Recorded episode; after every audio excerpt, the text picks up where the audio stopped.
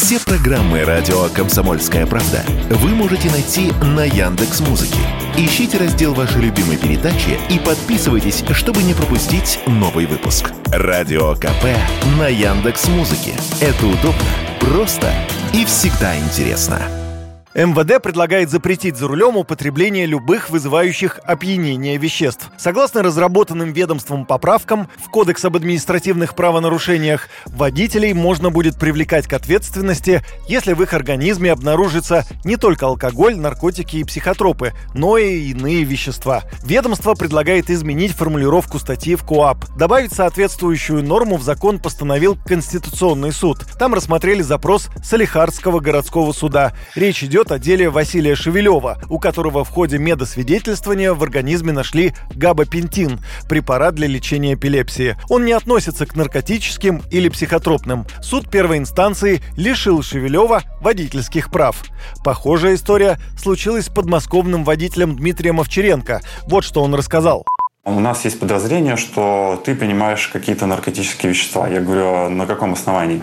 А, нам а, не нравится кожа твоего лица. Тест на алкоголь.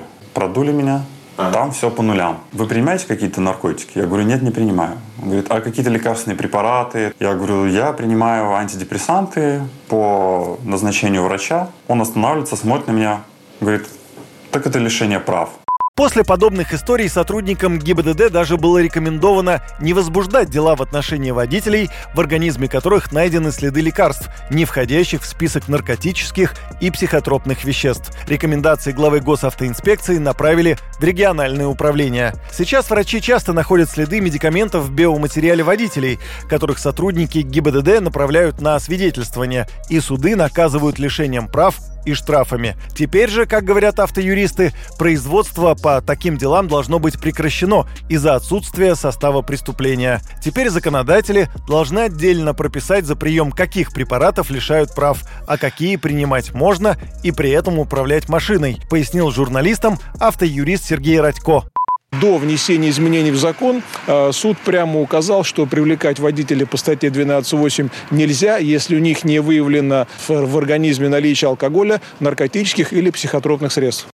Депутаты ЛДПР предлагали определить перечень лекарств, после которых нельзя садиться за руль. Если изучить инструкцию некоторых популярных лекарственных средств, то, к примеру, производители терафлю не рекомендуют садиться за руль после его применения. Советуют воздержаться от поездки за рулем производителя Фервекса, Ринза и Буклина, а производители Колдрекса не рекомендуют управлять автомобилем при проявлении головокружения. Юрий Кораблев, Радио «Комсомольская правда».